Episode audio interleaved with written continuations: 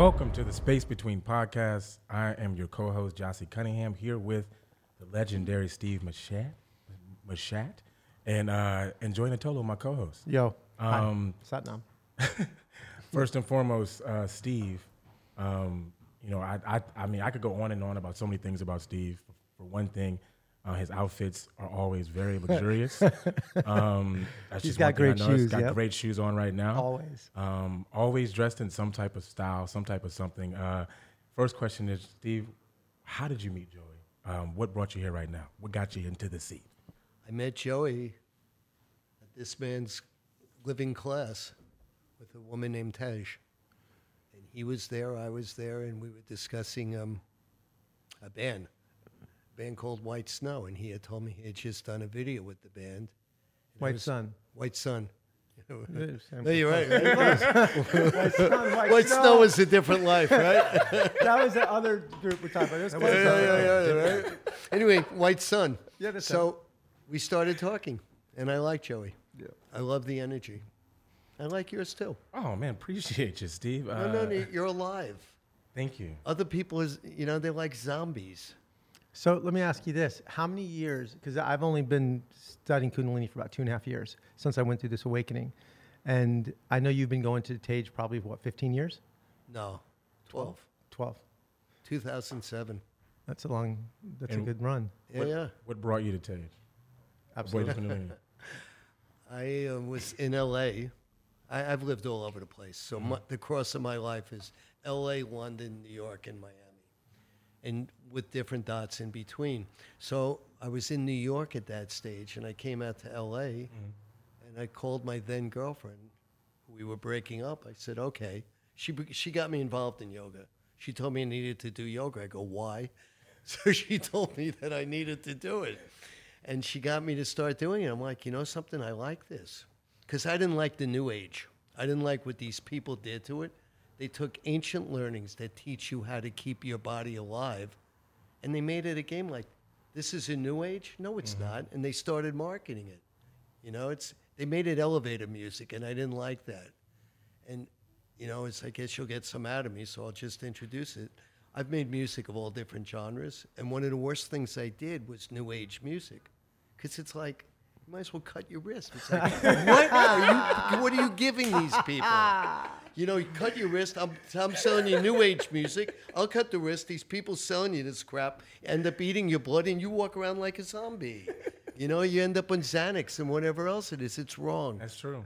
So yoga, basically, you know, I'm 66 now, and I don't feel it, but I've been an athlete my whole life. Not like you, but I've been an athlete, and I play ball. I still play ball, and um, it was good. It, it limbered up my muscles and everything. So anyway, I was out here, and going back to your question, so it was March, and I was having trouble with my then kids, hmm. and my ex-wife, and which is another nightmare. But whatever. So I called up this woman named Jody. I said, "Okay, Jody, where do I go to yoga here?" And she goes, "You might as well just go do Kundalini." And I go, "A, what's Kundalini, and why might as well just do it?" She goes, "Stephen, you're out there." They will send you even further, and maybe it's what you need to do. Hmm. So she got me to go meet Golden Bridge, it was called then, and I ended up with uh, Gurmukh. And Gurmukh was like, hey, there was just, I, she's a nice woman, but she looked like she was into mammon. And there's two parts of life. There's mammon. What's mammon? It's the worshiping of possessions. Well, you worship love. Possessions and love are two things. You may love your possessions more than you do humans. And you know, I, I've lived every type of lifestyle. I've never put possessions in front of people. I can't. I'm educated to do what these people do. That's how our country runs. Mm-hmm. Mm. Like when it's 2001, we get whacked with 9 11, and our then president, who I knew, gets on TV and says, We have to show the world that we're not intimidated by them. You need to go out and spend. And I'm like, What is he telling people? You know, keep our, keep our economy going. What? Putting people in debt? Are you kidding me? So anyway, Gurmukh struck me as that school. And then anyway, I I started liking Kundalini. So I'm living in New York and I started um, doing Kundalini every day. I'm obsessive. So I was running, I, I ran a lot and I would do the Kundalini and it was good. It was a good bridge. And I came out to LA and I didn't want to do Gurmukh. So they said, well, why don't you take her class? So I said, "Who's her?" And then she was walking by me, and I'm like, "Okay." So I ended up in her class, and I liked her. And I, you know, she's funny.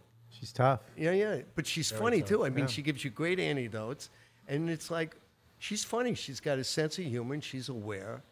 You know, maybe on a clear night, she and I are sitting some cosmetic regime, whatever, just floating in space, hmm. you know, outside our bodies. But I love her. I love her class, and she's the best. I've done it all over the world now. She's the best that I've had. She's special, and she gives this man the credit. Yeah, no, she, She channels him. no, she's She does definitely more yeah, than that, yeah. She's on point. Very on point. Yeah. Um, and just, I mean, when I hear you speak about um, politics, uh, when I hear you talk about these things, um, having read some of your books actually, which are all very interesting exposés into your whole life and your whole story. Um, how did you get into politics? Like what? 'cause What I- made I, you I know, run? Like what? Like what made you run for office? But besides that, hold on. Just as going for Senate and then also being somebody that's designed the way you are, what made you think, from a spiritual perspective, what you could do politically for what was happening in the world at the time? Does that make sense? Yeah, yeah, yeah. It's, it's my new book, Spiritual Insomnia. My whole life I've been in politics, but they don't teach you the truth. And who's they? You live in a system of order and control. And this system of order and control is they tell you to shut up and next time you could sit with God. Mm-hmm. It's like, what are you telling me? One time I did an interview on BBC Radio and they said, ha, what's it like being here on Jesus Christ's birthday?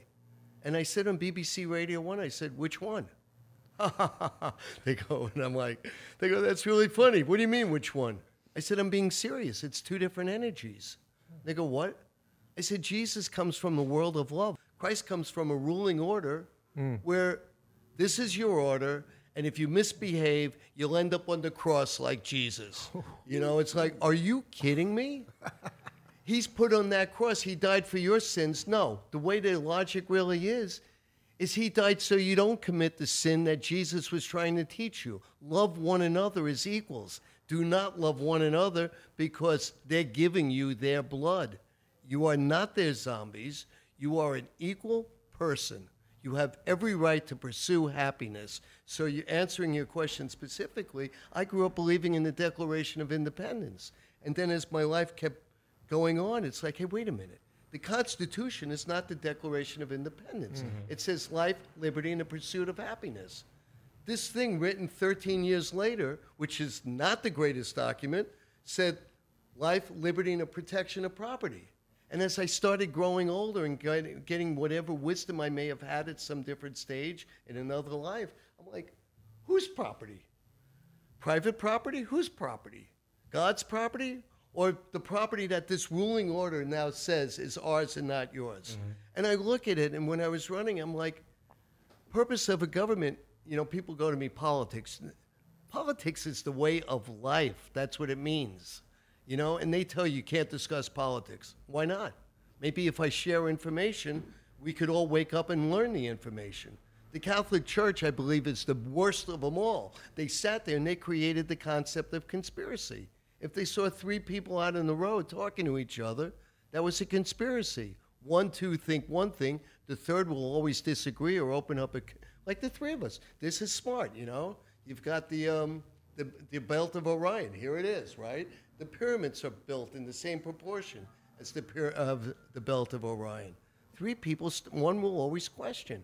You're not going to have three people go like this.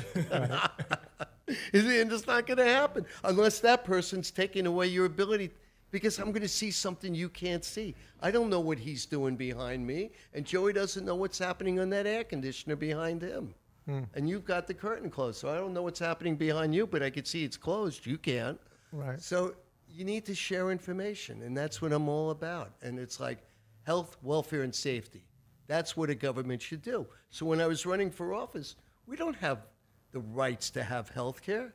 A government has the duty to give us health care. A government has the duty to make sure its people are fed. A government has a duty to make sure we're safe, not rights. When I was a boy, and then I'll let you ask the next question. But when I was when I was younger, and it was 1974, and Roe v. Wade was one years old, right? So we're all sitting there in our freshman year of law school, and you know, they wanted to know who was for Roe v. Wade and who was against Roe v. Wade. And this is at Vanderbilt, right? And mm-hmm. Al Gore was one of my classmates. So they said, everyone that's for it, raise your right hand. No, everyone that's for it, raise your left hand, right? The left. So for it. Everyone that's against it, raise your right hand. And I'm just sitting there like, and he looks at me and he thought I wasn't paying attention. He was one of my favorite teachers. It ended up called Professor Hall. And um, he looks at me. He goes, "They used to call me Miami, and they, because I was living in Miami before Tennessee." And he goes, see that. "Miami, are you not answering me?" I said, "No, I am. You told me if I'm for it, if I'm against it." And he said, "And you?" I said, "You taught me something the other day." He goes, "What did I teach you?" I said, You taught me that a court gets its jurisdiction from the government. He goes, Yes. And to have a case go before that, the court has to have the ability to tell you that they have the, they can make a decision because the government gives the court the power. Mm-hmm. And he looks at me like you're doing, yeah. I said, Who gave the government the right to tell people what they can and can't do with their body? That should have been thrown out of court. So he says, So you you're on the left. I said, No. And he said to me, Why? I said, if, if they could tell me I could have an abortion, well, first off, we'll make more money than anyone. But besides that, because how can a man have an abortion? But, but number two, if they're telling you you That's a can good have point. That's a great point. Yeah, we just want to clear that up. right? so if they're telling you that you can have an abortion, they could also tell you you can't. Mm-hmm. Don't give them the power. And if nine people are going to decide, you just gave them power that they have no right to have. Anyway. Right. So when Right. you, let me ask Next you this inning. though. So when you thing. you ran against Marco Rubio, right? Yeah, yeah. Do you feel that at the time you did this, this this this big idea, did they take you seriously? They got scared. Yeah. They got scared because you know something. No, I would get scared too. Yeah, I mean, people this age, they listen to me because I- I'm not an old whatever. Right. I still, I'm young. Yeah, yeah, young. You know, my mother taught me one thing. She used to make me listen to one song. It was by Frank Sinatra. She said, Stephen, if you could do this, you will never age. And the song was called Young at Heart. You should listen to it. I, I, Have you met Frank Sinatra? yeah. You did. What was that like? I didn't want to meet him From for what reason? Just because he was my, my father and mother idolized him. And dad was trying to manipulate it where dad could be his lawyer. And dad represented Nancy Sinatra. He represented Jimmy Bowen, who produced them. And he represented a person named Lee Hazlewood, who produced them.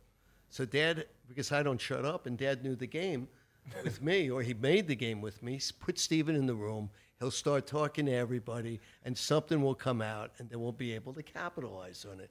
So he says to me, Come, I'm going to bring you to Frank Sinatra. And I'm like, I don't want to do this. Same way I went up there, and I understood charisma. Because when I met him, it's in chapter one of my book, God's Gangsters and Honor. amazing hmm. book, by the way. And when I met him, I'm like, I like him. You know, he's like, I really liked him, and I started talking to him. You know, and he's he's in the book. I tell you, he's the guy that got me to the University of Miami. really. Yeah, he told me I couldn't go to school at USC because I wanted to study accounting. I studied law. I wanted to learn the the skeletons of why you give these other people the rights to destroy you. Mm-hmm. You know, who makes up the rules of accounting? Who makes this up? It's like, why do we have income tax? But that's another thing. So I'm going to answer the Frank Sinatra story. Bring me back in. So anyway, he says to me, "You can't go to USC." I go, "Why can't I go to USC?" He said, "Stephen, out in LA, and he says, Marty, Marty's my father. He goes, Marty, correct me if I'm wrong. He says, in LA, the girls need to be taken care of, or they're there to use you so you can make them stars. He says, You're way too young. And then he looks at me and he says to me, You need to go to school right here at the University of Miami. He said, You'll get all the girls. And then he winks at me and he tells me, You may even get their mothers too. And when he said that to me, I'm like, I like this guy. Of course you I did. like this guy. a Wouldn't. lot. I love this guy. I guy. loved them. on that, on that note, I'll, uh, I want to ask you one more thing. So when you used to come down the steps from your house, and you would have pretty much anyone in your house at any time that any of us would probably freak out on. What was it like having dinner at your house? The type of people that were over. We didn't have dinner at the house, but what they, my mom and dad, what they did when I was growing up, until they started breaking up, they would play poker. Hmm. All right, so when I was a boy, and I kid you not, Aretha Franklin would come over with a guy named Clyde Otis, and I would sit down because I, again I talk, and they would teach me how to play poker. They, you know, Aretha Franklin. I'm, I'm sitting there, and I, I just didn't look at it like the way other people did. You know, I was sitting Yeah. there with Clyde Otis, and it's you know, Clyde Otis was he was from Mississippi.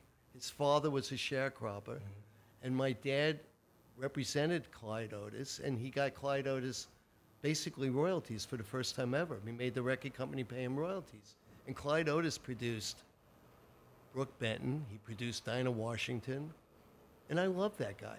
They used to take me to football games, you know, and I became a Giant fan. I would go to the football games with them, and I, I got to meet all these football players like Y.A. Tittle, Kyle Rote.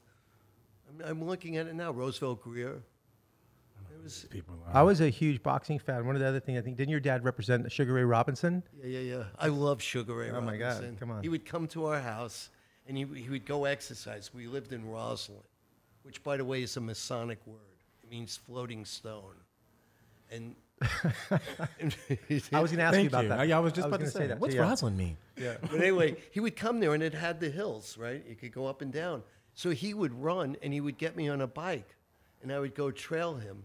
And we would sit there talking and he taught me one thing. He taught me to be vain. He taught me to take care of my body. Huh. I did it. Sugar Ray Robinson. Yeah, yeah. Sugar Ray. He used to drive me around. I would go with him in this pink Cadillac a couple of times, not, th- not all the time, but it's funny. One time I met a man named uh, Lou Alcindor. You know, in Lou Alcindor, this was 1966. And I met Kareem Abdul Jabbar many years later. And I told him I met him once before. And he looked at me, and I don't know if he meant it because someone may have told it to him earlier. He said, I remember you. I go, How do you remember me? He said, he said, How many white boys are in Harlem in a pink Cadillac being driven by Sugar Ray Robinson? Right? Yeah. And Kareem and I, you know, the couple of dinners we did have, I mean, he's a bright man and he loves history. So we would eat in the steakhouse on, um, I guess it's called Magistry or whatever. Where? It's on uh, Canon in Beverly Hills. I don't remember the name. But we would sit upstairs. We would, they would close the restaurant. We would get into these deep historical discussions. Like I would love him to read Spiritual Insomnia. I think that the things and how you get people to talk, that that I just because of the people you're around as a kid. I know that there was a conversation I think that you had in prison uh, with uh, Suge Knight. But how do you get yourself into these these containers to where you have someone like Suge Knight across the table from you, or some of these other people you're talking to, and get them to communicate the way they do? Because I've been in communication or talks with you with people like that, and you, it's just a flow, Yeah. like completely. You know I'm telling you the truth. Right. Hmm. You know, and it's we're in the light. What is light? The light has no dark. The light is just a ray. And if you go in the ray without any hiccups, and you're going to get hiccups because air currents come. Mm-hmm. But if you're in the flow, it doesn't stop. You know, I, I, I producing shows and watching people perform. You want them in a flow. That's what you want them to do. Just go. Don't think about it. Do it. You know, it's it's love. No, love and- is a flow. And it- it's even it spills over even to athletes as well. You know, like everything that we do as humans that is of uh, success, I would say, um, it takes flow. You know, like when you see people who are successful in business or in sport or just in life, period, um, they follow this kind of idea of having a flow state that they fall Just into, go. and you just go with it. And you, everything that's seems to line up. momentum. Mm-hmm. Do you feel spiritually that when you, and I'm not, I, I never really spoke to you about having an awakening, or if you actually knew that you had an awakening, or were you you were conscious since you were a kid, right? Were you? Big time. Yeah. See, for me, I just it happened a couple of years ago when I had these conversations. That's, I'm not going to say fascinating, scary as fuck. Because Yeah, how you do you, hear as a kid, how do you like for deal You- with? Could you imagine hearing, what people thought? At this fucking kid, huh? like the shit that you say and see? Yeah. No, you they probably I would call you out on it. I'm like, what are you doing? And then I would tell them what they're thinking. And they'd look at me like, where did that come from? That's my We same s- problem. We're- You know, they ended slavery after the Civil War, but they don't teach you part two. When they ended slavery, they created the new slave. It's called mm. interest slavery. Abraham Lincoln was killed, and it was a conspiracy, and they don't teach you that either because, no, James Booth killed him by himself. Excuse me. He just walked in, bam. Yeah, he ended up at Mudd's farm. And what they were doing was they wanted to make sure that the properties, when they started rebuilding America, because that's what you do after you kill each other, you rebuild, they wanted to make sure the properties were not part of the United States government, which is what Lincoln was going to do. He was going to finance the rebuilding of the South on the United States Treasury. And the bankers came in and they started buying up these properties, lending people money because regardless who won or lost, everyone lost. You took life for what? You know, and what happened was they couldn't afford to pay it back, and those were called the carpetbaggers. The name's there. And Lincoln was killed because he wasn't going to let the bankers do this.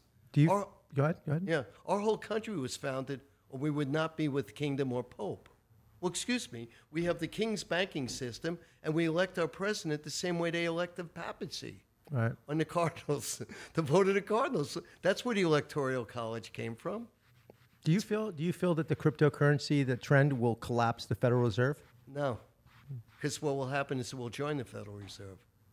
The whole key is you need networks. Okay, so crypto works until someone makes a central government out of it and it becomes a mm-hmm. pyramid. Mm-hmm. They pull it up. The Federal Reserve is 13 banking families. Look up Federal Reserve Cartel. It is gangsterism beyond belief.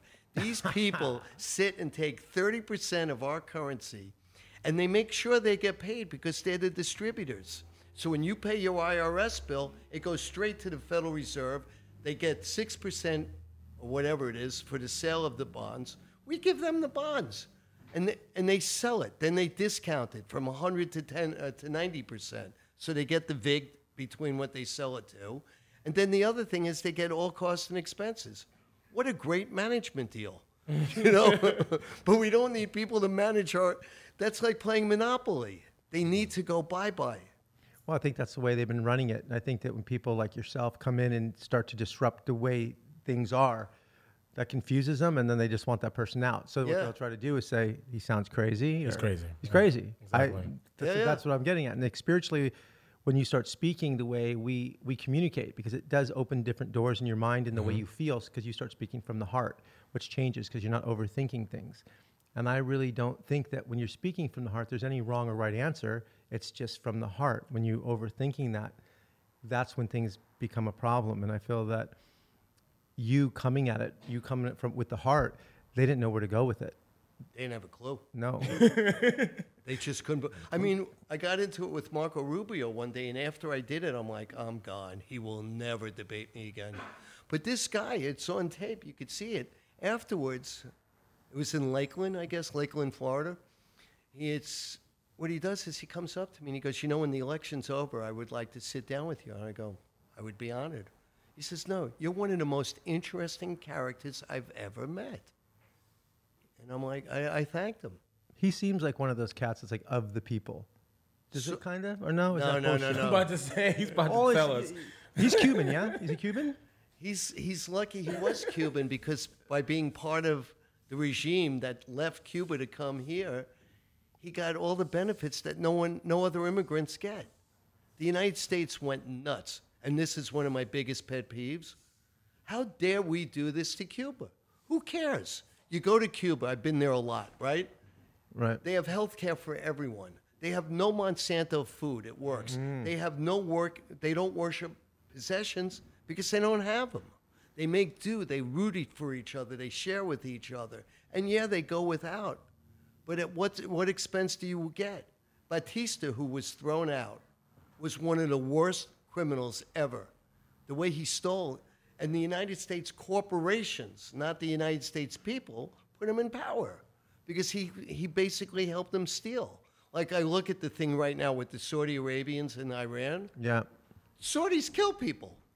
They absolutely kill people. They finance ISIS, they financed Al Qaeda, and yet they're our allies, and they're getting us to go kill the Shiites in Iran. Iran hasn't had a war where they went anywhere outside their territory except to stop Iraq when the U.S. was financing Iraq to go to war and gave them the nerve gases and the weapons of mass destruction that they couldn't find after Iraq War One. There were weapons of mass destruction. There was. Oh, definitely. was. And only two countries would give it to them. The two countries who went to war in round two the United States and the United Kingdom. Wow. How do you um, compare music today from 70s and what you grew up with and what you saw your dad doing as, as opposed to how the music business has changed music videos, the whole the whole landscape has completely. It's a different business, pretty much, isn't it? Okay, so music. Before 1920, you never heard it on record. You didn't hear it on radio. The only music you ever heard was live. You would have people sit at home and they play their guitar or they play piano. You go to your cello lessons. Then all of a sudden we invent radio. Okay, we got radio. What are we going to do with it? And it was like, let's put music on it. Okay, how does music work? How do we put how do we put the music on the radio? Right. So you need a mic. Well, they didn't have these mics. They didn't have recording studios. So what are you going to do? Well, you have to mic the room so the music could be played. They played it live, right? That's how country music started because it's easy. I got a singer songwriter playing guitar, you know? That's how gospel music started working. And then they had the plays, the uh, theatrical performances, and they had songwriters' alleys. They didn't have artists that made careers. They didn't have artists that made albums. And then what happened was um, in the 40s, they ran out of rubber because there was a rubber problem. You know, and they used to have the 78s, and then they went to the 45s and then the 33s. And the 33s were bigger vinyl, not rubber. Mm-hmm. And the vinyl, you were able to record more. So all of a sudden, you had access where you, not only you could have six songs, one song on each side, you could have six on a side, and you got 23 minutes on each side, which is a magical number. We have 23 chromosomes, right? Hmm. Well, why do we have 23 chromosomes? Because they didn't give us the 24th. And what's the 24th? The 24th is God. When you realize you come from the one God, not the God of religions, the one creator of all, you don't have fear anymore. I've never had fear, ever, because I knew I come from God, not Christ or Jesus or Allah or whatever. It's all bullshit, you know, forgive my language. But the truth is, all those gods came from one God, the one creator of all. It's that simple. That's your 24th chromosome. So, anyway, I gave you an analogy going back to the vinyls. So, you had 23 minutes of music on A and B, and now you have radio expanding. And they, they come back from World War II, but this didn't go on in 46. This started happening in around 1962, 63. So, I'm specifically answering your question. You would buy albums, but the albums used to be a mm-hmm. collection of whatever the top pop hits were before that. Like, you know, Motown, right? Mm-hmm. Motown was a white and black record label, you know? And the CIA or whatever game they played in 67, 68 to break up the people, it's like, oh my God, blacks and white are getting together, you know? Blacks and white make green, you know? And it's, no, no, no, we have to have racial disorder. And it's like, are you kidding me? Kennedy was shot because in 1963 he announced he was not using the Federal Reserve to finance the rebuilding of our communities. He was going to finance the Federal Reserve on U.S. drawn certificates called silver certificates. You could buy them still. This was in August of 63. He was dead in November. Hmm. I mean, you know, and I don't know what Kennedy really was about or not about. The Vietnam War was a Catholic war. You and I, the three of us, the five of us, really are not allowed to know that. What the heck were we fighting the Vietnamese for? To stop communism? If any of us really studied history, you would know the Vietnamese hate the Chinese. Hmm. They've hated them for thousands of years. So why are we fighting them? And why were the French in Vietnam? And why did the French get back Vietnam after they put on German uniforms and fought as Nazis? Why did the U.S. give it back to them? The Vatican. People say to me the Vatican doesn't have that control. Yeah, it does. Julian, the WikiLeaks guy, right? Yeah. Why was he thrown out of the Ecuadorian embassy? Because he had the audacity to release the files of what the Vatican did with the uh, priests that were invading children's lives by raping them. That's raping them. And then telling them if they tattled, they would go to hell. Those people needed to be punished. But nope, the Vatican moved them around and no one knew where they went except Julian Assange, I guess is how you say his name. Julian Assange. Assange. Yeah. He released the data. so anyway, now the Vatican goes crazy. If you've noticed, no one took him out of that embassy because he's a hot potato. He broke no law. Didn't they carry him out? In the end, when No, they, threw him out. No, they carried him out. Like Yeah. carried him out. Like physically, come Yeah. on, lad. Get your Yeah. ass Get your ass out. out of here. Yeah. You've done enough. But they didn't do that for all those years because no one wanted him out. Here's how they got him out. He was hanging with Pamela Anderson. Like this guy was like he Yeah, he was chilling. He was a playboy. He was having a chilling. good old time. he was fucking with the U.S. He, he was he was having fun. Say something. Yeah. So the Vatican tells Ecuador, throw him out. Let the U.S. suffer with him. And Ecuador's like, well, you know, we're trying to get a loan from the IMF. The IMF is the International Monetary Fund. It's part of the Federal Reserve scam for the one world banking order. So the IMF takes countries' monies like Vatican's a country. Mussolini made it like that in 1929. First thing that happened when Italy became a nation in 1870 is they, they nationalized the Vatican. They said, You're not a city state, you're part of Italy. But when Mussolini started killing blacks in Africa and Ethiopia, he needed the Vatican's God to say it's okay, so he gave them back their city status. The Vatican goes around collecting money for the church, their church, what church? and they give it to the IMF to loan it out. Now, the Saudis, who are not allowed to lend money out, well, guess what they do? They give the money to the IMF to loan it out. Iran was not part of the IMF, so we hated them, and then they joined the IMF, but they wouldn't give the IMF the money to loan out because they said that's against our religion. So we still hate them. So, anyway, they're going back to Ecuador. They said, We need a loan. And the Vatican said, We'll get you a loan the day after you throw him out or thereabouts. He got thrown out on a Thursday, and Friday morning, Vatican gave them a loan called the IMF for $4.3 billion. Shut the. F- how much? Can you? 4.3 billion. You could read what I'm saying to you, but the, my life has always been, okay, I see these dots. What astrological sign are they doing? Right. You know, I, I look for the dots. That's what I do. Connect the dots. Yeah. Yeah. Well, I, I, I And I- your flow. That's your sport. There it is. and honestly, I want to come back to um, just for the people out there, for people my age, because you know I'm sitting on here and I'm 31. What do you mean your age? Oh, oh, I'm uh, Young. our, our, our age, our age. How old Um, are you now? I'm 31. 31 Good for you. Thank you so That was much. my son's age. Thank you. Um, and actually, speaking of your son, now we can segue.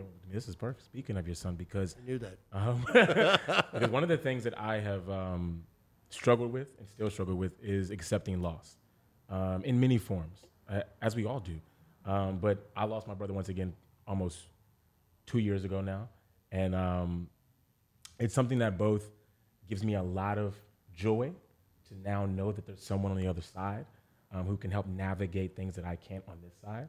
Um, but there's still this like this deep angst of like why, um, you know, what is um, the purpose behind loss, you know, that we find, and that why does God allow this? There's all these questions that we all wrestle with and struggle with, and through consciousness and spirituality, we have a way of dissecting it and understanding it in its most digestible forms. But for you, for someone who has seen so much and um, has done so much in his life, how did losing your son affect you? As far as like, did it, did it stop your faith at, a, at any point? Did you feel like you lost your a wing? Did you feel chipped at any point? Like, how did it affect you? I don't have faith. I believe in God. And, you know, and, and I don't believe God sits there and gets involved. God gave us free will. And so what they do is, they being the society's controlling order, they tell you to have faith that next time will be better. It's like, oh, great. So you're going to live in this utopia now while I wait for my next trip to planet Earth? Are you kidding me? You know, I used to, in England, I would run by Sir Thomas More's statue, and he wrote the book Utopia. And I swear I heard him talking to me like, you need to read. And I'm like, okay. And I read Utopia again. I'm going, I got it. Utopia is the Vatican's world in 1580, where everyone served them in the place called Europe, which, by the way, Europe is a Greek goddess. All right, it's the beauty. It's so what happened was when they escaped Asia Minor, they went to Europe to get the beauty of the mountains and the mm. forest and whatever, whatever. But the, I just, I, I can't believe they live in a utopia. You serve them, they tell you what God wants to hear. But what God? The small g or the big G? You think God talks to them to talk to you? the one, so I'm answering you. I knew I had a direct line to God. And you know, doing it, you have to meditate. And what that really means is get rid of all the noise. Mm. And you know, you know what I'm saying? Go to God. God will talk to you. Yogi Nama taught me that. He taught me that in the book. And I'll tell you this story. When I got home after my son died, he died in a rock and roll scene that's it was hmm. horrible. I had a group living in my apartment. the lead singer, Yung Lean, decided he's going to play Aleister Crowley. He was worshiping the devil. And hmm. what he did was he started cutting himself. He destroyed my apartment in Miami, threw blood all over the place, and said, The devil's now being brought into the room. And you, Baron Machat, and your father, I'm going to get you. And, he's, and my son flipped out. And it's the only day he never called me in his life. And it was a night. It was Tuesday, April 7th. And um, when I woke up on April 8th, I didn't have a boy. It was horrible. But I only knew to do one thing because we had a record label and it was a successful record label. And a lot of people were involved in the Machats. Because whatever I am, I'm a character of truth, I believe. Other people may say I'm not truth, but because how could you be so lax? And the next day, I didn't know what to do, so I did what I knew to do. I had the ability to comfort everybody else, and I comforted because they flipped out. I even helped the kid that helped kill my son and the idiot that gave him the drugs that sat in the car. This guy, I helped them. I made sure the, the artist ended up in a mental institution because he was taking Japanese psychedelics, and they was they were high as kites, and he's on the 16th floor throwing stuff off, saying, "I'm gonna go fly away." And so anyway, my son ran. He ran with a DJ in the car. The DJ was giving him Xanax, piling him with Xanax, and um, it was horrible. And people in Miami knew he died before the police told me he died because it was on TV when he died. And I'm in New York, and it was like, oh, I didn't know what to do. The worst call I ever made in my life was to tell his mother he was dead. That was horrible. And what I did was I buried him in Miami, his ashes, you know, and I, I because I write these books and whatever I am, I am, I told you who he was. And the night I got home afterwards, I broke down and I started yelling and screaming, fuck you, God. You take my son, fuck you, fuck you. And I said, Here I am. I write a book dedicated to you, Sacred Knowledge, Your Rock and Roller's Guide to Higher Consciousness. And I hear this. And I'm like, and he manifested, you know, because your brother can manifest. Other people see him. It's energy. It's an energy thing, you know. Mm. We hear music in seven notes. You know, you see colors as in the rainbow: red, orange, yellow, green, blue, indigo, and purple. You know, purple's here, but there's more colors. You got it. I can't see my son, but I can feel the energy. And he started coming in, and he looks at me, and goes, "Dad, Dad, God didn't kill me." I'm like, he says to me, "It was an accident." Dad, everything you wrote in that book that I was making fun of is true. God is love, love is God. It's the same thing, Dad. And I looked at this energy and I said, I didn't need you to die to tell me that. And he said to me, Listen, pick up your heart, and I will be the spiritual glue that will help you do what I was physically incapable of doing. I wrote these books for him and his generation. I wanted him to be the one that would go sit and do what I'm doing. He couldn't do it.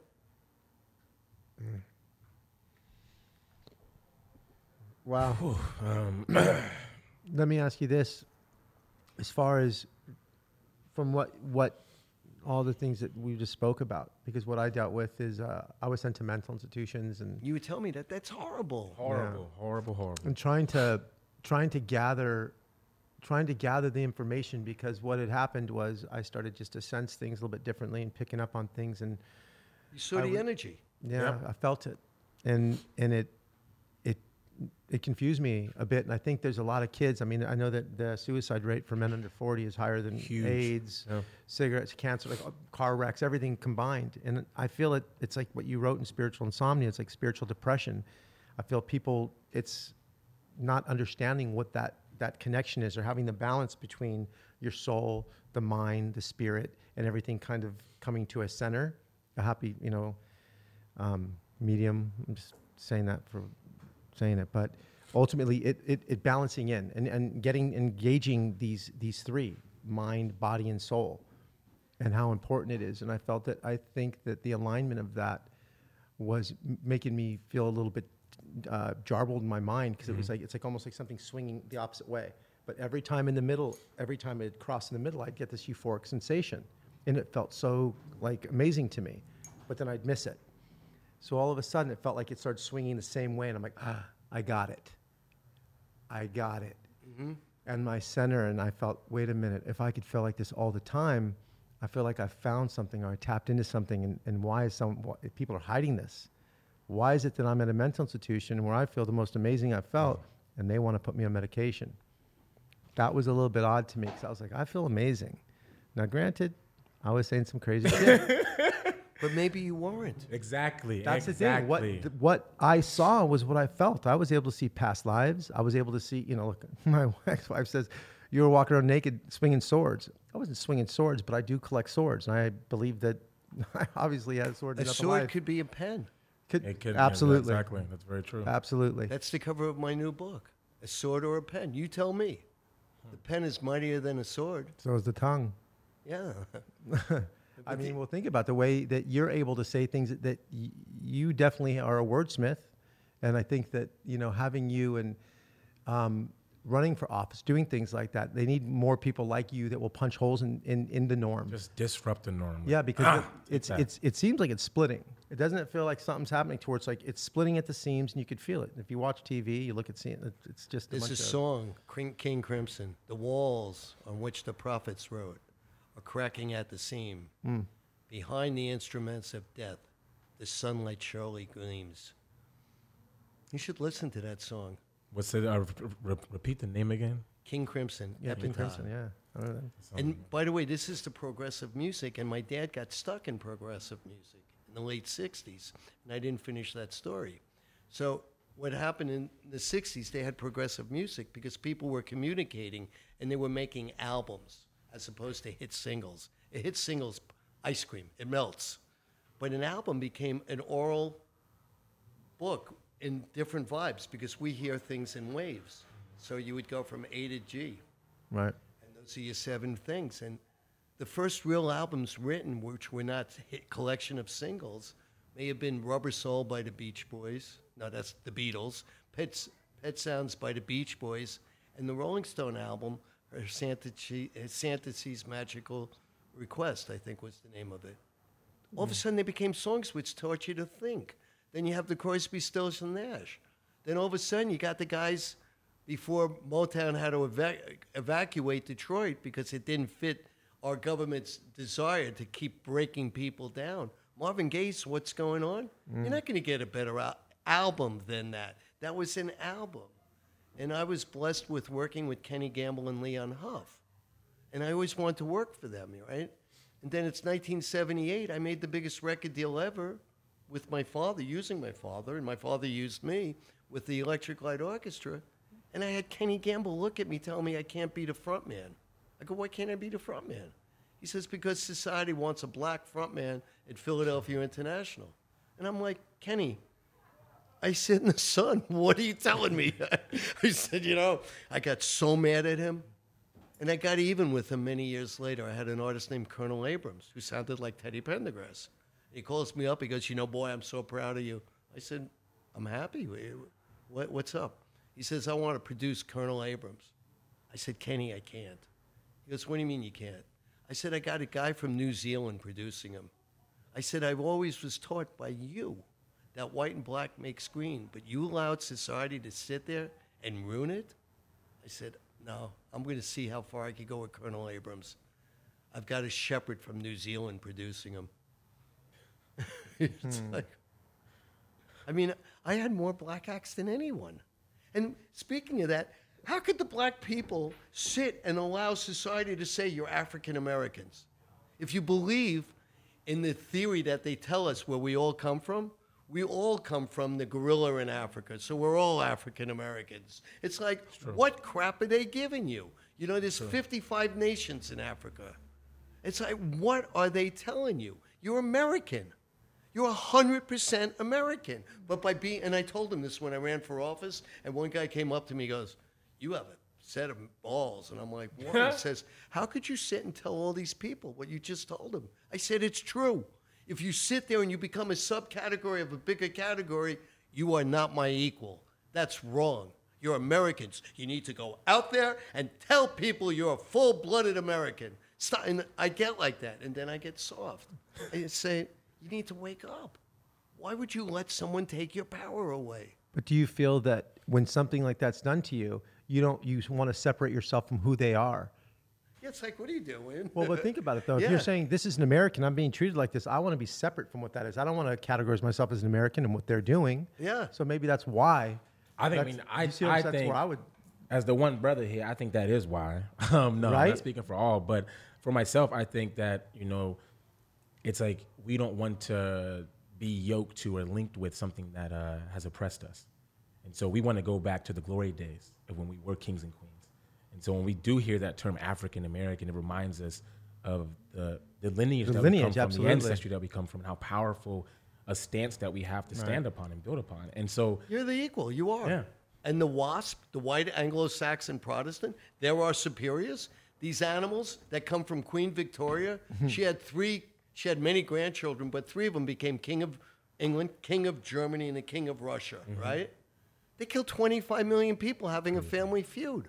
It's like, are you kidding me? And the Vatican, in four, I showed it to you in my book, I think, one day. Mm-hmm. In 1455, the Vatican makes a papal bull announcement by Nicholas V that says, you can now go to Africa and buy people, and they will be yours like mm-hmm. any cattle. You will own their seeds and their eggs. It's in there, 1455.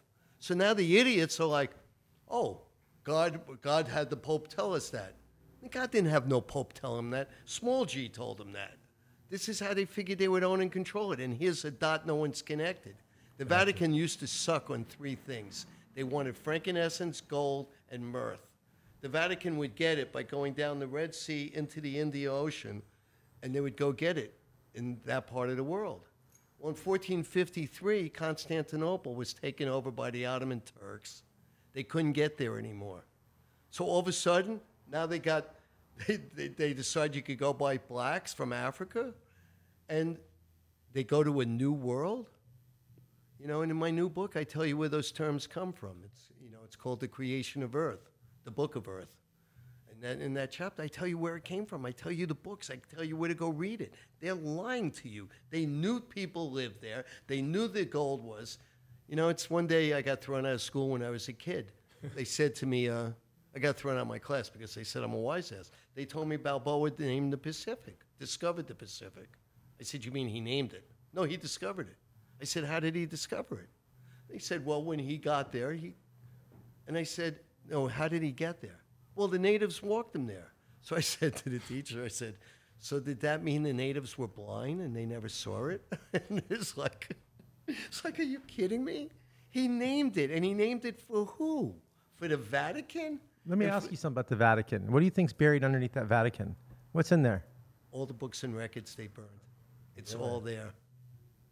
I have a feeling there's a lot of stuff down there. A lot of bones. I have a Lots lot, of trust me. Lots of bones. bones. Hiding a The books lot. and records they burned. And you know where the Vatican got burned? They never thought those cuneiforms would last in the sands covered with time. um, good gracious, so much to cover. Um, now, I would love to once again jump back to something that you said earlier, because, I mean, you have so much that you've built in your life to your character. Uh, I enjoyed reading your book, God, Gangsters and Honor, a Rock and Roll Odyssey. Uh, I read it when I was in Palm Springs, and it was a beautiful book. Um, but the moment that you mentioned uh, Suge Knight, and you going into the prison and everything. I just wanted you to tell that story because I think the story's just entertaining. I mean, it's like how the fuck did you get into into any of these things? But really, how'd you? I mean, how'd you even meet Suge Knight? Like, what connected you to Suge Knight and Death Row Records? I just want to know that. Well, here's your story, right? so I grew up in the business, and Dad would bring me to everyone, right? And uh, like, here he comes. So there was a guy named. There were three men. One was a lawyer, and then there were two guys who. One who ran Philly's, Philips record label, which was where the Four Seasons were, and they had the Beatles album with "She Loves You," "She Loves Me." She loves you, yeah, yeah, Yeah, yeah, whatever, loves you, whatever. So um, I get a call from him. It's 1999, and they created a company called MusicMaker.com. So these guys who are in their 80s, they're lying. What they did is they said you could, we'll make you your own. We own the kiosk, and you can make your own albums, and we'll sell you the singles, and you can make whatever album you want. Basically, the runner for Yeah. today's playlist. And I'm like, I think his name was Ir- Irving. It's in the book, but I haven't thought of him in a while. I said, Why are you calling me? He says, We want you to get us the rights for Suge Knight. I said, For what? And he says to me, We want to put him up on the internet. I said, To do what? To sell his songs. I said, Okay. And they said, All right, and we'll pay you and, you know, offer him a million dollars. I'm like, I don't know him. and the guy says to me, Steven, it's never stopped you before. So I sat there thinking about it. And there was a man named Don Arden who was uh, allegedly a gangster from England. So he saw me on the phone and I was at his house. And I love this guy. He was the guy that created ELO and he's the guy that did Ozzy Osbourne. Mm. And those stories are in my book. Like Sharon had nothing to do with the creation of Ozzy Osbourne. But he became her beast for her bur- and he gave her her, dad. her burns. Was it her dad, right? That was Don Arden. He Right, did it all, right? right, right. So I sat there with him, and he goes, "What was that about?" I said, "They want me to go meet Suge Knight." And he looks at me, he goes, "You can't do that." I go, oh, "Why can't I do that?" It's like this was my substitute guiding light or whatever. You know, he was someone that I could talk to because my dad was dead. My dad was murdered by his mistress, or put to sleep by his mistress. Right? I've been through a lot of crap I, I, I hear it. you know, and anyway, so I'm like, why can't I go there? He said, Stephen, you know, our gangsterism's one thing. He says, that's violent. I'm, I'm going, excuse me, I was a public defender. What do you tell me? He goes, Stephen, I'm just telling you don't. And I'm like, you know what I'm going to do. It's the same thing my father told me before I met you. He told me not to when I met you. So anyway, I called up someone that I knew because we had a record label called Breakaway. And, you know, we had Barrington Levy on it and we had Nate Dogg. Ah, Nate Dogg, baby. right? So we had Nate Dogg. So I call him up and I said, I need to meet Suge Knight. They go, why? I said, I could bring him a million dollars. Well, he's in jail. I said, so? They go, well, no, he's in prison, and there is a difference. All right, so prison's now a private enterprise. They sit there and they make you work for them, and if you misbehave, you get extra time. Are you kidding? This is America? We have more people in prison than anywhere else in the world. Why? What's wrong with our society?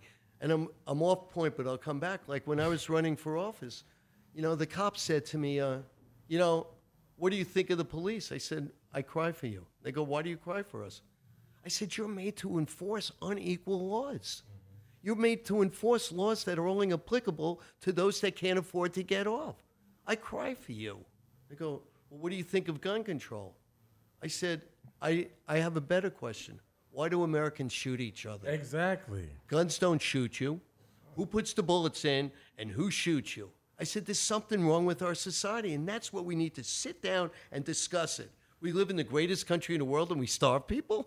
it's like, how could you do this? We sit here and Obama sits and he revives the society by putting kids in hock for the rest of their lives, where the Federal Reserve gives you, Bank A, the money for a quarter of an interest and you go give it to a kid and they can't bankrupt it at 7%? It's like, what kind of genius do you need to be? Three, six and three quarters you're making off these kids? It's screwed up. So, um, going back to the point I was telling you, is Suge. like with Suge Knight. There he is. we got him. You got him Yeah, back. yeah. I got, got him back. back. So, anyway, I just I told Don I'm going. So I got hold of the person that took care of Suge, and he says to me, "Tell him I want to come meet him." So he says, "Okay," and then he calls me up. He goes, "Let's go." Did you realize w- walking into that? Because there's another little Jewish friend of mine, and I, I won't say his name, but he's a pretty happy guy, and uh, and he was kid he, he was kidnapped for a couple days. Yeah, Happy he- Walters. I know him. Oh, that's it. I didn't want to say his name. but fuck it. Happy. Hey, happy. he came out with some cigar cigar burns. And they put him in the sand up to his head. And yeah, it's yeah. like, He's our kids. My son and his son are best friends. But I've been friends with Happy for 30 years. And when he told me that story, it was like, yeah, because he he had Cypress Hill, he had House of Pain, and he was just a Jewish dude with too many black acts, like kind of like sort of. He, Sort what he did is he played a different game with them. right. if you if you go into the fire, you need to protect yourself from fire. You know, my first real girlfriend on earth, her grandfather was the guy that they modeled the mob after, the Godfather. I mean, uh, I knew these people real well, and it, it's I sued Morris Levy. It's inside the books. I sued him twice. I sued him to get the new edition free, and I sued him when they were selling bootleg copies of ELO. And I had no problem with him. And everyone's like, "How do you have the nerve to sue him?" And I'm like, He's a businessman. Well, aren't you scared of what he's going to do? I said, I don't owe him anything. We're competing against each other. He has point A, point B. If I borrowed money from him and then I turned on him, I deserve what I deserve. You know? So going back to Suge Knight, I, Let's go back to Happy with his head up to Sando's neck or something you were saying. yeah, Yeah, well, Now, explain that. He that was wrong behavior. But I believe happy. but I believe did he Happy- get a timeout? Did No. Suge Knight get a timeout? that was wrong behavior. No, I don't think he ratted it out to anyone. No, he didn't. No. And, and what happened was he he took something that got him mad. He said, yeah, Suge Knight ain't going to come hit you. But if you're part of his tribes or if you're part of what he considers his domain, you know, and it's, you know, Dick Griffey, I, I gave uh, Babyface in L.A. their first gig with Bobby Brown. And Dick Griff- Griffey's threatening to kill me. And I'm like, what are you doing? And he says to me, you're stealing my act. I said, I'm not stealing your act. Your act blew up. They broke up. They blew up, whatever you want to call it. And he says, I said, I'm hiring them to produce. And they said, and if you were really the man you said you are, you would figure out how to keep them. They're really good singers and songwriters, and they know how to produce. So they produced for me Bobby Brown's first two albums. And those were the albums. But I'll go back to Suge Knight. So when I went there, you know, it's like I figured he needs to know I'm not like anyone else he met. So I'm a diabetic, and I walk around with needles and insulin. Well, I know enough to know that they're not going to let me bring a needle into the jail. I was a public defender. I get it. But I didn't care because I needed to have a scene. So I'm going in there with this guy named Reggie. We're going to go meet Suge. And I get into a fight with the people at the desk. They tell me I can't go in with my insulin. I said, I need to go in with my insulin. You can't bring that in there. I go, why can't I bring it in here? They said, because that's a needle, this and that. I said, then how am I going to eat with my client? And they go like, what? I said, I need to eat with him. I can't eat unless I take an insulin. Then you're sitting here and you're depriving him and myself the opportunity to properly represent him. Hmm. I said, I can't eat. I can't make them comfortable. And they're looking at me. I said, get the supervisor. I have a whole scene out there, right? And they come down with the supervisor, so I make a deal. The deal is they would hold my insulin here. I would come back out. They'd let me go back in, and I would take my shot. Right? I knew what Reggie would do. He walks in there and he goes, Suge, this guy's the real deal. He said, I just saw him fight out there. And so we sat there and I told Shook I could get him the money. And he said, Can you get me more? And I said, Well, they're going to take, they're going to give me X amount. Mm-hmm. And I'm not going to take twice. So I'll give you what the X amount is and you give me my percentage. So I got him $1.5 million. Then it went down to $1 million because Dre started writing letters saying, My music can't go. And I got it signed. But i in the book, I tell you the truth. And I guess that's what you like. Sure can't sign contracts in prison. So hmm. how do you get a contract signed? Well, it's easy. What's Suge Knight's name? Marion, right? Marion Knight. What was his daddy's name? Marion Knight. Okay. Oh, I was dead. Sign it. Yeah. and I told the guys, I said, the Suge you want did not sign it. His father signed it. They said, does his father have the rights? I said, I don't think it will ever be addressed. The answer is yes. They told me to have him sign it. So they did the deal. And it's, that's the deal with Suge Knight. And then I ended up representing Daz and Kurupt and protecting Snoop from Suge Knight. What I wanted to do with Suge, and it bothered me he didn't do it, I thought I would have the power to do something bigger. Mm-hmm. I really thought I'd have the power to open up what I believe to be true, mm-hmm. that we all deserve equal opportunity. So I had Motorola agree to give us equipment to open up where today's, uh, uh, wherever, where the Lakers and Clippers play, Staples Center. Yeah. We were going to have a Motorola Center where people would teach the uh, community how to um, use the equipment to make it all equal. You know, the library of equipment. And Sony was going to put out Death Row Records because they threw them off Interscope. And why'd they throw them off Interscope? Because they didn't need it anymore. There's no loyalty. You know, and um, Tommy Mottola killed the deal that I was doing with a guy named David Glew. And then when I lost the Sony deal, I lost the Motorola deal, and my heart broke because Suge looked at me and he goes, Man, you're nothing but a dreamer. And I said, Yeah, but sometimes if we all dream together, we can make it come true. He goes, Steven, not yet. So we ended up going out independent again after we left it. as far as Snoop goes, when that was happening, because I the I had a music video company, and just happened to be that the first music video that I ever did that my company produced was a Snoop Dogg video, and uh, at the time, I wasn't thinking. Uh, the director Gobi says to me, he goes, "Yeah, there's a hit on on Snoop, so there's gonna be a lot of dudes around the set." I didn't really think anything of it. I, you know, I wasn't ready. You know, Yeah, this yeah. was Woodland Hills. They had about 60 Crips. They, it, I mean, by the time the night the, the sun dropped, it was, but it stayed very mellow. It stayed very mellow. But that's how I ended up meeting Snoop. I was invited into his uh, his trailer that was protected probably by like 15 Nation of Islam dudes. You couldn't even get in the trailer, at all. And uh, they ended up letting me in the trailer, and that's how I, I met Snoop. It Was that my first music video I ever did? And at the time, there was uh, some I don't know if you A call it a hit, but yeah, call it. Yeah, Yeah, it's call it a hit. It's a hit. That's something like that. something like that. Walks like a duck, quacks like a duck. It's a duck. Yeah. And just to, just to, um, for the audience, um, you know, I think that when I look at success um, in, the, in, in the ways in which society projects it, it's often, it's very shallow. Big time. Um, and, you know, you're someone that I look at and I look at and I'm like, you're a success. Um, because you've gone through the murk and the muck of just dealing with life and all the, the both the, just the trappings of success, um, of the material possessions, everything, because you grew up around that kind of world. And for you to be this guy now, um, I just applaud you. I really Oh, thank you. Um, I've always been this guy. People never could figure it out. Yeah, I'll spend money with the greatest of them all. Yeah. I had my trophy wives, you know, but this is so much more than money. I'd rather sit in the wilderness and go stargazing. You know, they call those people Chaldeans, right? Hmm.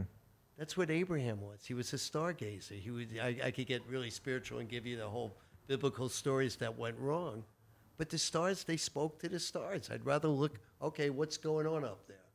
What are you trying to tell me? What does this comet mean or whatever? You know who taught me something? Ray Charles, right? So I did his last album that never came out because the families got into it. So we're in an airplane, and I'm not telling tales out of school. So we're in an airplane, and we're flying into Newark, right? And I'm in row one, A, B, E. I'm in, I'm in the seat on the other side, maybe 1E on the window, and he's in 2D on the aisle. And he's having a grand old time. And it's like 9.30, 10 o'clock in the morning. He's drinking rum and snorting.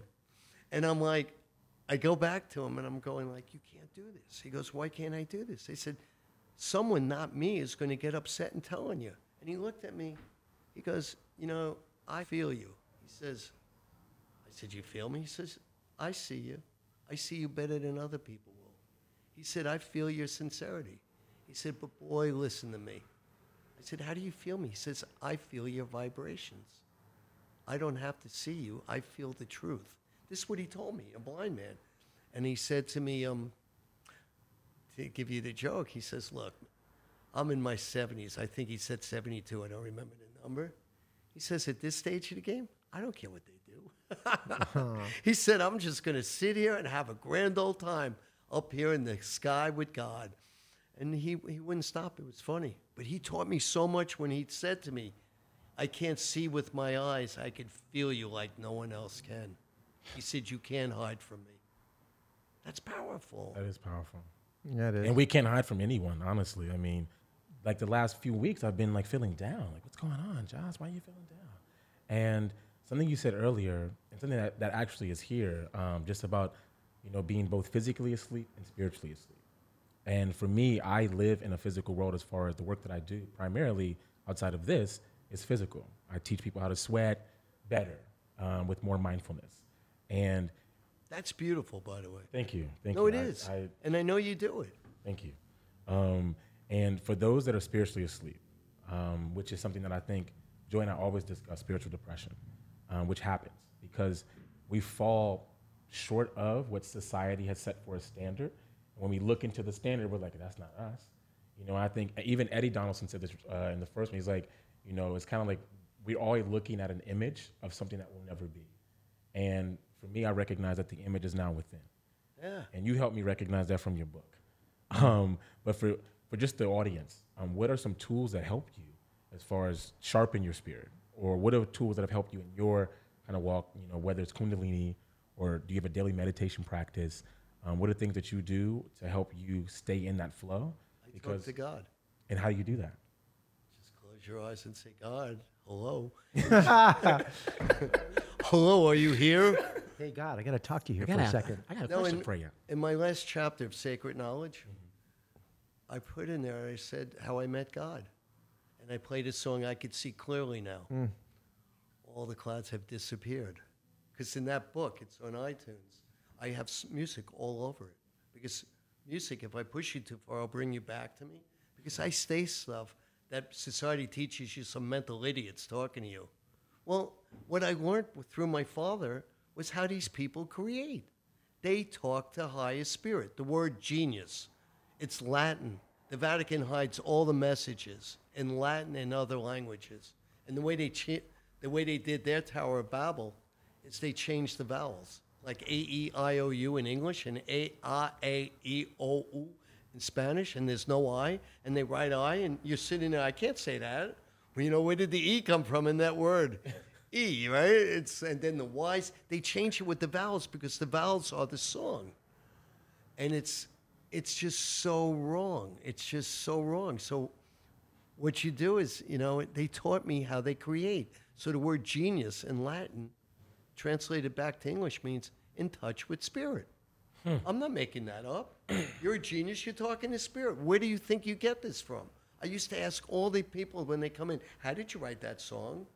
You know, and they'd look at me. I'd say, "Please tell me where did it come from? I heard it. Where'd you hear it? In my head." All right, and who's in your head? Because all day I speak to something. Right. Uh, Good well, you know what I'm saying. No, I did. I totally did. Yeah, it's like, and they told me they would get the messages. They would get the messages. I mean, I, I I look at what I do as almost channeling sometimes when I teach, because You do. I recognize That's this, exactly like four is. years ago. I was teaching at a conference called Summit um, Summit Series, and I remember before the class I was just bawling. I was just in tears, pure. Just I'm like just emptying, just letting everything out. And I was wondering why. I was like, what's happening to me? I was like really having a moment of like, like, like I was almost scared for my life. I was like, what's going on? I had just this foof, foof, all this emotion. And I had probably one of my most successful classes for myself as far as just getting the feedback and also just giving the love. Um, but the things that I was saying, the things that my mind, the thoughts that my mind was producing were not my thoughts. Um, they were your thoughts. Well, they, they were were. given back to you. Exactly. Uh, It was like it was like I was empowered to now be the vessel. Instead of talk about being the vessel, I became the vessel. And I think we all have that gift. Like Shaman Dirk, my shaman homie, he always tells us that his job is to equip you with your superpowers because you are a supercomputer. You are a superhuman. Um, we have superpowers, and that's what I think the world wants us not to know. Because if we do, Absolutely. then the world would not be like the world is right now. You would not be under rules of order. Not at No, all. look at if Not you, at all. if you the most amazing thing, and I've said this, and I keep saying it, I'm 'Cause it gonna keep is. saying it. It's true. If the most amazing thing that can happen to a human being, because everyone's running around right for the search of happiness, mm-hmm. love. I want the perfect life, and they think it's money. They think it's the things they see on TV, the shoes, all this other shit. but ultimately, when you go through an awakening, like my mom asked me, she goes, "What do you think happened to you?" And I, I remember looking up. I'm like, I guess the best way I can explain it is I became part of the earth, part of the planet, the air, and I could feel it. And she's like, "What do you mean?" I go, "I can't explain it, but I, every human being, the way I feel, the way I feel about everybody, I just, it's a lot different than it was last week. Meaning, it really did change for me in a matter of like overnight. You lost your ego. You did not edge God out. Ah, You know, whatever. You went back to the bigger ego. But you know, Mankind. no, you know, like even uh, speaking about it, and it will find you if you don't find it, because I wasn't looking for it, but it found me. You were and ready. it's not prejudiced, because look at me, I know, and I'm the me. dude. Like I'm not Shaman Dirk. I'm not a, a tur. I don't wear a turban. I'm a street guy. I grew up on the street, but I have a good heart. So people look and go, "Wait, we know who you are. We know the shit you did." I'm like, I get it, but I don't feel that way. I feel like I'm really cool with myself. And I started to fully, I said it before, I love myself. And soon as I did that, soon as I even said that, I was able to release all that baggage of that feeling like I was a victim. My, oh, my dad did this. My mom did all these different things that everyone's running around bumping into each other. Besides taking inventory and going, wait a minute, it's who, how I am here. It's what made me who I am. I remember calling my mom, and go, thank you. She's like, what the? F-? Thank you. I wanted to thank everybody because I felt I just needed to say those things to appreciate what I had right now today. And at the time I was doing that, I lost, or let me say, I was separated from the most important thing in my life, which was my family. But I found something so amazing, and I felt if I could make them understand what I feel I've, I've found inside myself, they'll start to understand that I'm not crazy but I made myself look so crazy because I wanted them to understand how crazy I was and how excited I was. You start running up and down the streets talking that shit. I want to hug people. I want like you know they're like, "Yo, he's tripping." Am I? I, I mean, maybe a little bit because you don't know. Now everything starts to change because Yeah. all the things that were important to you are less important because you can't take it with you, and you start to go, "Wait a minute." Yeah, yeah, yeah. This is where I'm going, and I can't take it with me. This shit ain't important. This is a fucking joke. You can't uh, look at. you give up your life for none a of this. it. hearse Louis has luggage Vuitton. racks. Okay, you cannot take this shit with you. Can't we take none of think we're we're so thinking we're gonna take every last damn thing, and we're like, wait a second, we're just custodians of this shit here, Yeah. and then we leave. Yeah. Okay, that's it. We are what we come in here with, even the shell, and then we leave. Our spirit goes on to the next. Follow this, ready? So you got the pharaohs. So the pharaohs, I could tell you what they were, but let's just leave it what they tell you. So I want you to believe. Right. So they used to take all the possessions of the pharaoh and put it in the tomb, and they tell you it's so the pharaoh could take it to the next dimension. But at the same time, over in the Indus Valley, the Dalai Lama is picked because they take the possessions of the previous Dalai Lama and he remembers the possessions.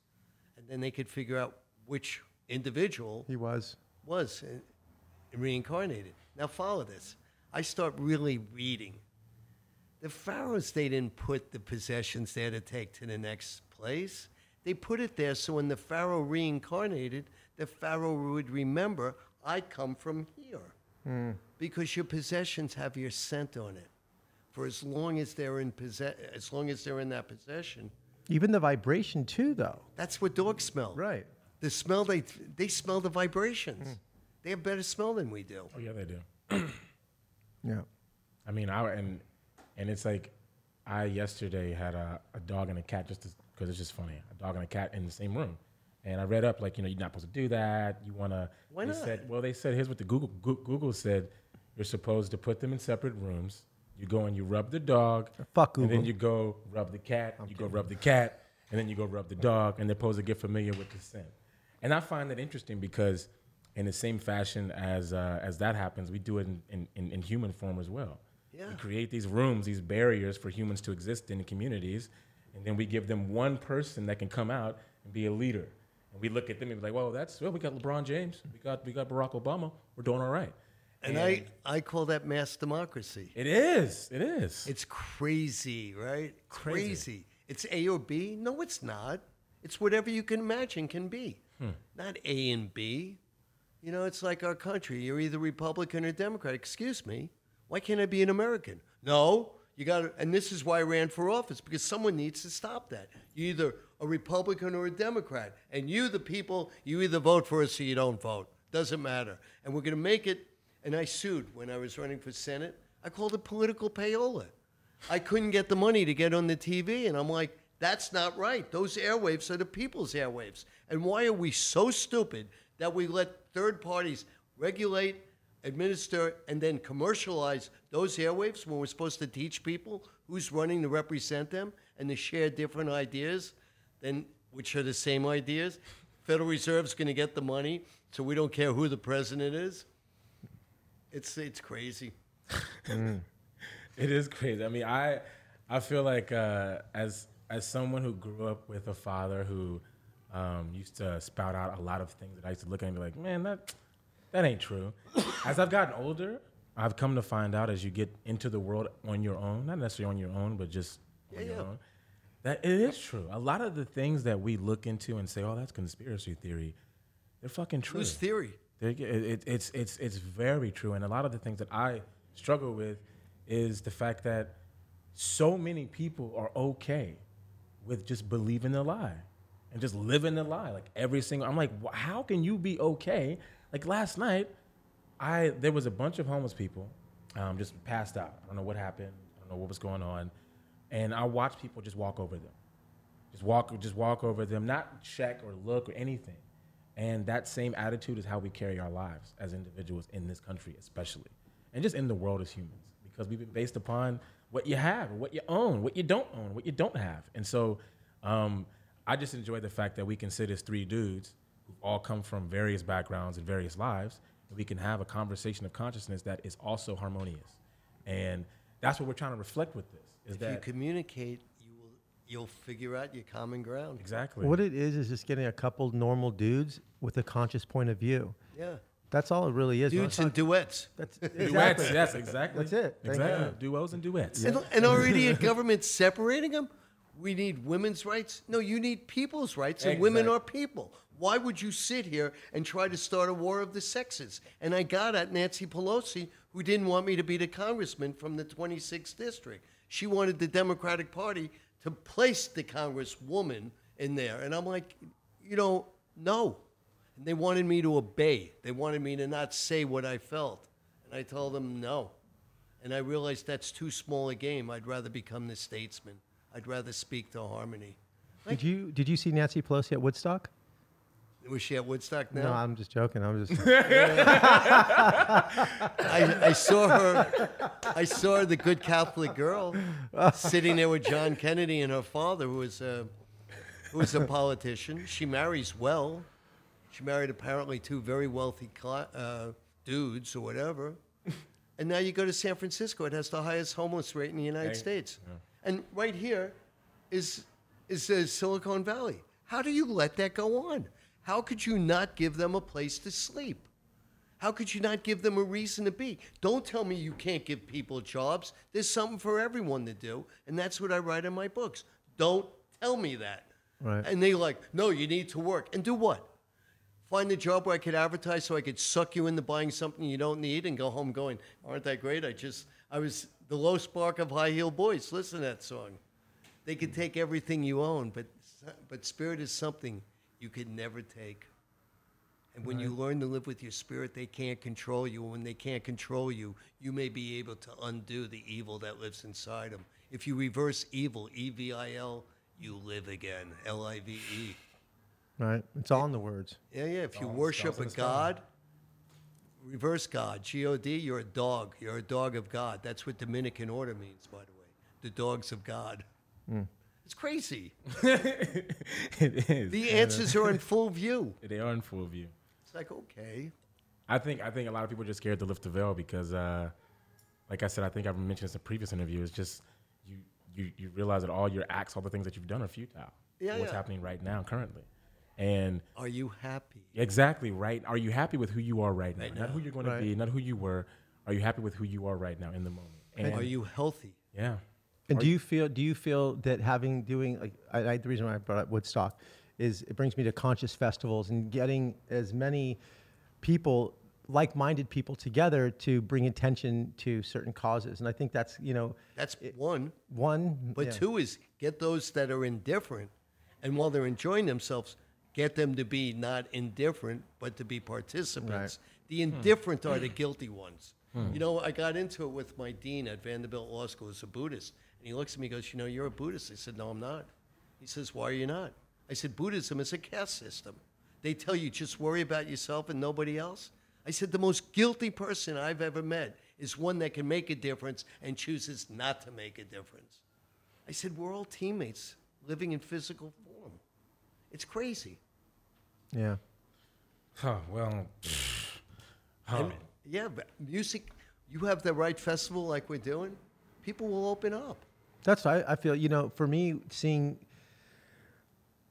I went to one conscious festival, and but I didn't know what conscious meant, and to be around um, a lot of these different people that had the same uh, mindset that I found overnight.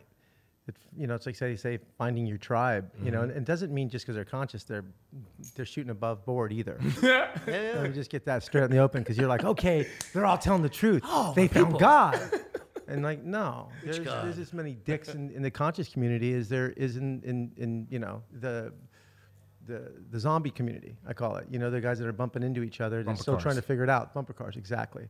Um, but it's still you have to have some discernment in in the conscious community, and um, but still getting people together to come together to talk about things that they have in common on a positive note. You know, if you leave all the other negative shit out, that's where I feel that these festivals really do a, a service to people and bringing them together where you are listening to music, um, opening up your heart center, and then bringing attention to these causes.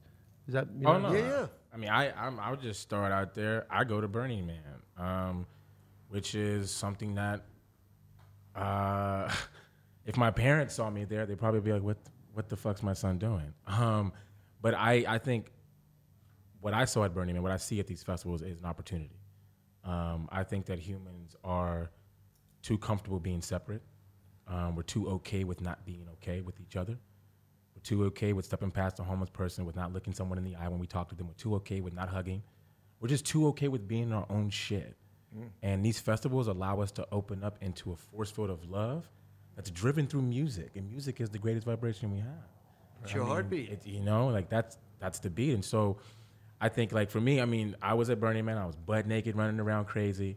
And I found such freedom in that experience because as a black man in America, I'm told that I probably can't do that. In my mind, I've created And the narrative story that I can't do that. And I believed it. Yeah. And I go there, I'm looking for other brothers, like, where they at? Where the other brothers at so I can hang with them? Instead of realizing that we're all brothers. You know, Just- I think we're always trying to find comfort in our identity. Instead of realizing that, that this is just a fucking, it's just, this is just a name. Like whatever's It's a inside, costume. It's just a costume. We're just wearing a costume every day. and I mean, you're a disruptor, as we all are, clearly, because we jumped on this to disrupt um, how things are, are, are, are operating right now. I mean, the system wants us to stay as sheep and to stay in line and do the things that everyone does. And go get slaughtered. and then you don't recognize that this shit is it can be gone like that. Like they want you to do and work for their companies and build their wealth and do these things so that you recognize that or, or you don't recognize that you have this beautiful life in front of you that you can create anything with. Hmm. Well, listen, guys. Um, before we go on for five or six more hours uh, of content that we have with this beautiful human here, um, we want to bring the show to a close. And I want to ask you one thing, Steven. Um, and this is something that I want to start asking everybody. If you had one hour left to live, or let's go 38 minutes. If you had 38 minutes left to live, what would you do? I would just bask in the sun. Society's not gonna tell us what to do. Ain't happening. It's like, that's not happening. Tried. That's the interesting thing, though, is that to to listen to Jossie, to listen to you, And you. to- and to, yeah, exactly. But we're like a, I I feel like An just odd a bu- group. an odd group, but, just, but like a bunch of dudes with a conscious point of view. But I That think are it's so- aging and still have the nerve to live like you live in your heart. Yeah, live in your heart. Young at heart. Listen to the song. I think once you too, you start having an awakening, you stop to care about what other people think. Because that was the first thing that started to go. Because I knew that there was something else. So I was like, I do not care what you think. I got this dude, this this whole thing going on, to where it's like I, I don't even have time for that. But before that was the only thing I thought about is what they thought of me, my identity. Man, I, uh, same thing. So this is I, I I used to go to church. Okay, I used to be very big into the church because I was dating a Christian girlfriend. She knows who she is. Um, and she got me involved. She got me deep. She got me deep in that world. I was doing prayer calls. I was doing everything I could to to connect to God. and it was interesting because when you're in church, a part of your ego is still there as far as like you don't want to stand up and start clapping when you feel it because you're worried about so everybody see me stand up and clap what am i wearing? So i used to literally inside be like ready just to jump through the fucking roof and be like hallelujah lord. And i would hold it in because i'm like maybe somebody thinks i'm crazy if i stand up and start clapping my hands for the lord that we don't see. Maybe maybe they look at me weird. And there was one point in time it was one sunday service and it was probably the most depressed i've ever How been in my life. I was 24 Okay, seven years ago. and I decided to just stop giving a fuck. It was just one service. I was like, you know what? I'm done. I'm not going to care what they say. I'm going to stand up and shout whenever I feel like it. And it became, I had more downloads in that in, in that service that still serve me today. Um, I got a job after that service that I was looking for. uh, Georgetown Prep. Thank you. Um, and it opened up so much for me, just letting my ego die, just move aside, get out the way, and let the spirit inside. Go back to God. Exactly, and that's, That's, what ego home. means. Well, it's all because the, the, the fear of being judged. Being judged, yeah. The fear of being judged will fuck with you so bad because you, that you want to please people. You want Yeah. them to, To like enjoy you. your identity. You want them to, Yeah. to like you. You want to lo- be loved, You want to be one Yeah, of them. right? You want to be one of them. It's it's it's. and so I tell true. people, don't listen to people telling you not to judge. You judge. You know, you have your own personal views. I tell people, don't convict. right. Never convict anybody because they're no different than you. And if you think you're awake, so can they be too. Right. So true. well, that is uh, a wrap for today's show. Wait, I'm not Um, done. Oh shit! That's done. Uh, a wrap for today's show. Um, I'm just going to express my gratitude for just being a part of this experience, Joey and Steven. Um, No, thank I, you. I'm I'm honored to continue to share the little bit of wisdom that I've gained over the 31 years of my life, and I'm so glad that you got to share it today. Thank you. and I'm um, glad I'm here with the guys. You know, I meant to tell you something. Yeah. The name Joey, right? Right. Oh, here we go. There was no J in the Latin languages until they needed to give Jesus, Jesus. Jesus a first letter. But your name has three vowels. It's all musical. O E Y. Think about How that. about my name, Jossie J A C Y? Do I- am- am I J A C Y. You got two. See, oh, okay. I got three. I know. But your name used to be A That's why I'm sitting over here. A C Y. There was no J. well, you know what, people go by the books. um, You go to my website, Steven. And by the way, I had to put my middle initial because some government official bought the name Steven Machat. Really? yeah. So it's Steven E. Machat, S T E V E N E M A C H A T dot com. That's our website. Say you heard me on this podcast, and I'll autograph the book for you. You can buy it anywhere books are sold. But music is so important. And we should end this show with Young at Heart. You should just put it on as we segue out. and it was sang by it Frank. on. It was sang by Frank Sinatra. Let's sing it. How Yeah, does yeah. it go? How does it go? You should pull it up. Is he pulling it up? we we have a fo- man down. Man down. He's gonna put it in You'll put it in post. post. wait, wait, wait. I'll put it on. Oh, here we go. Steve even came with music. Where is? Where's Young at Heart at?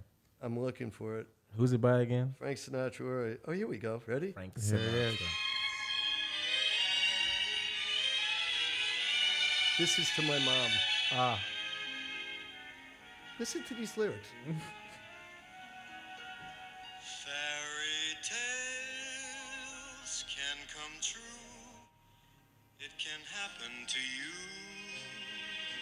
if you're young at heart. For it's hard, you will find, to be narrow of mind if you're young at heart. You can go to extremes with impossible schemes. You can laugh when your dreams fall apart at the seams. Thank you for joining us. And life the Space Between podcast. And thank you for having me. It's great having you. Great having you. Thank you, seriously. sir. Satnam.